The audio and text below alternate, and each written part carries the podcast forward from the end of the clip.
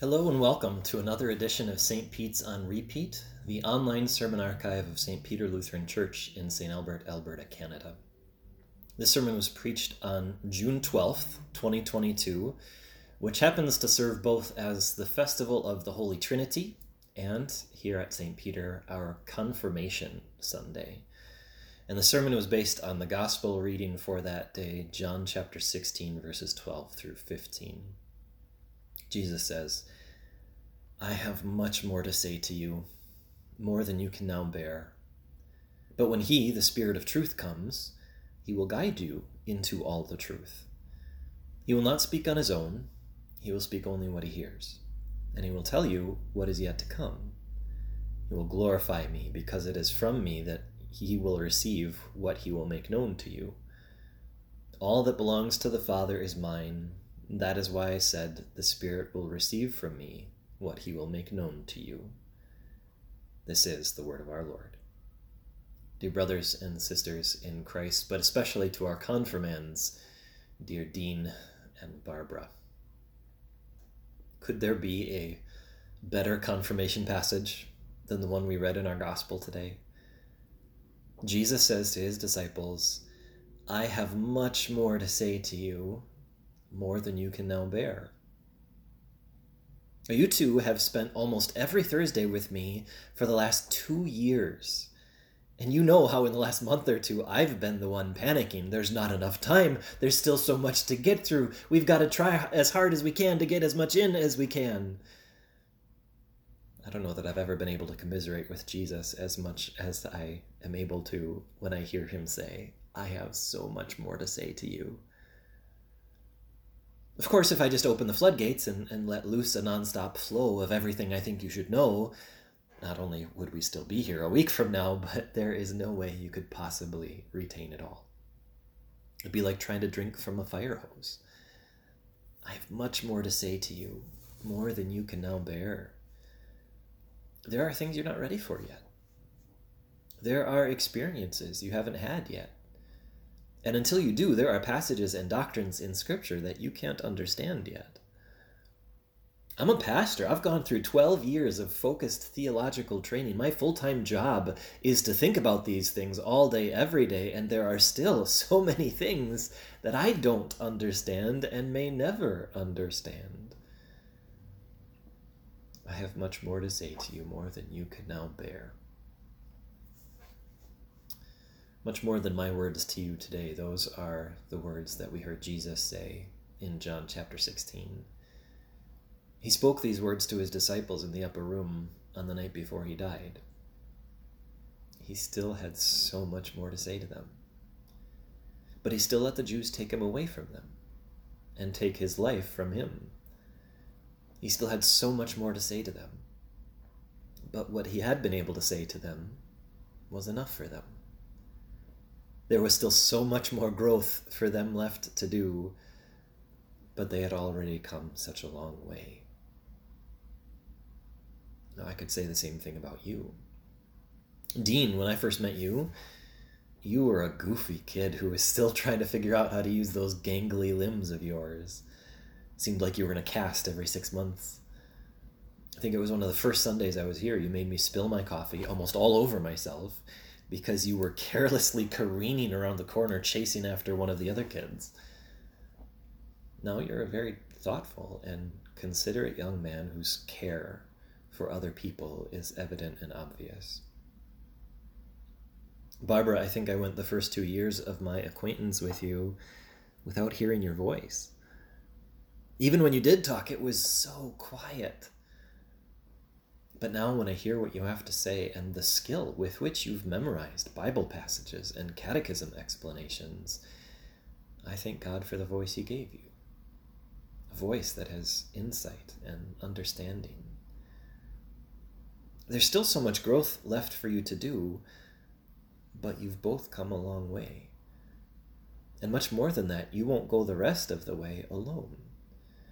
You'll have a pastor and fellow church members, but above all, you'll have the promise that Jesus gave his disciples today. I have much more to say to you, he said, more than you can now bear. But when he, the Spirit of truth, comes, He will guide you into all the truth. That's what these last two years have been all about. Opening your eyes to see more and more of the truth. Giving the Holy Spirit more and more opportunities to speak into your heart as we open His Word. That's why, as painful as it often felt, probably more for me than for you, I asked you to memorize Bible passages and catechism entries so that the truth wouldn't always be something you have to seek out, but so that the truth could live in your heart and always be just a memory away. You've come a long way. You've done a lot of good work. But the work doesn't end today. Confirmation class may be over, but your walk in the Christian faith is only just beginning.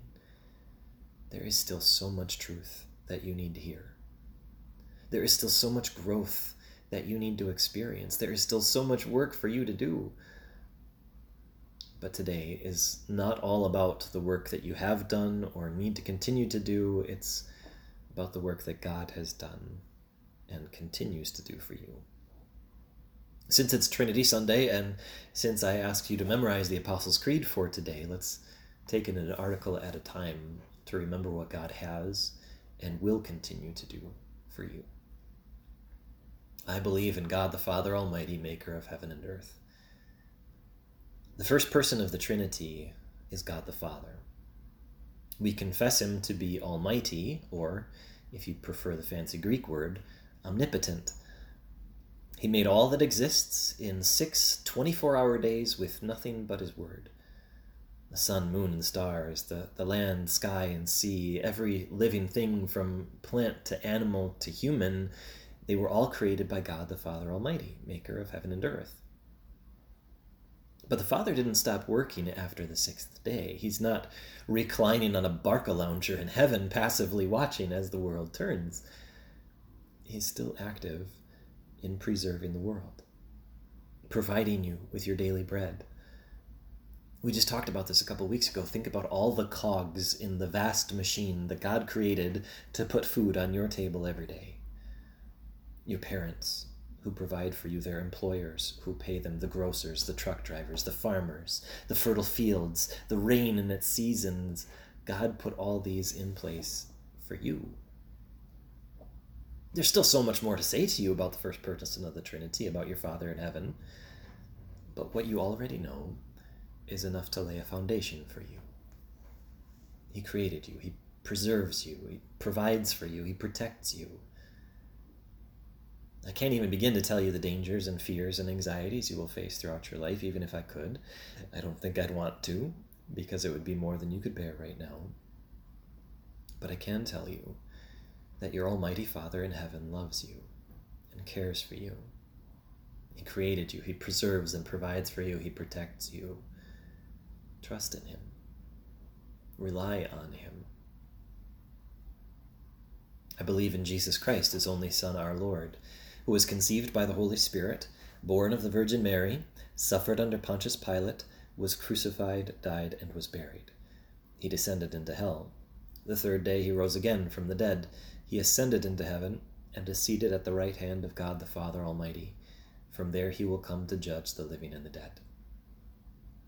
The second person of the Trinity is God the Son, or, to use the one word answer that works for just about every question in confirmation class, he's Jesus. You just recited his life story. We celebrate his life story for half the year, every year, from Christmas to Easter.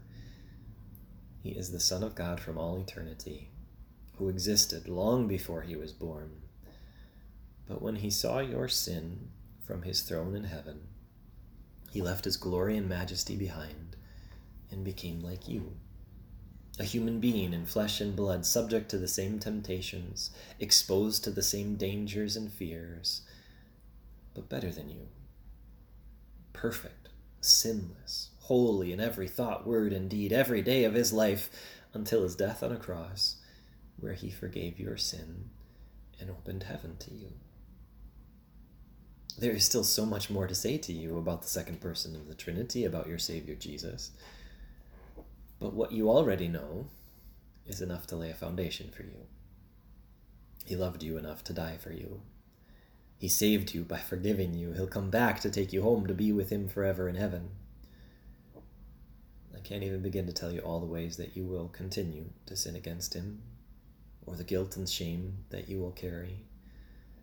Even if I could, I don't think I'd want to, because it'd be more than you could bear right now. But I can tell you that your Savior loves you and cares for you. He died on a cross to save you. He forgave your sin. He still forgives your sin. Rest in Him. Find relief in Him.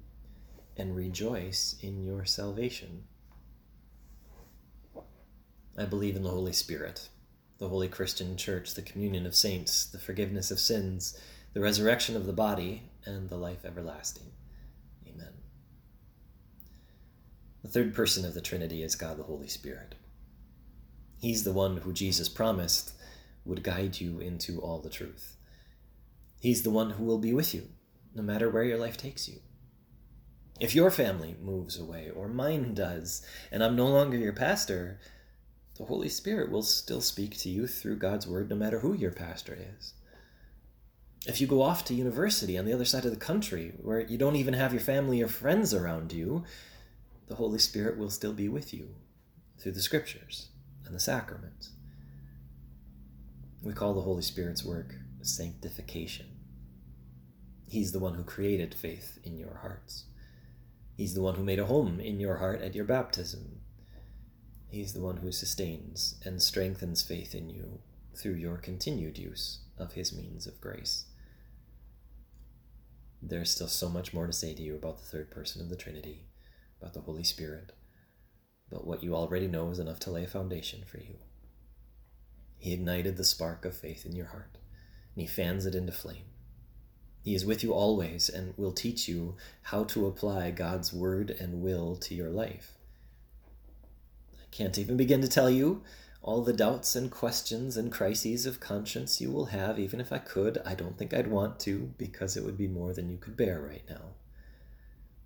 But I can tell you that the Holy Spirit loves you and cares for you. He breathed life into you through the Word of God. He keeps your heart of faith beating through His means of grace. He guides you into all the truth.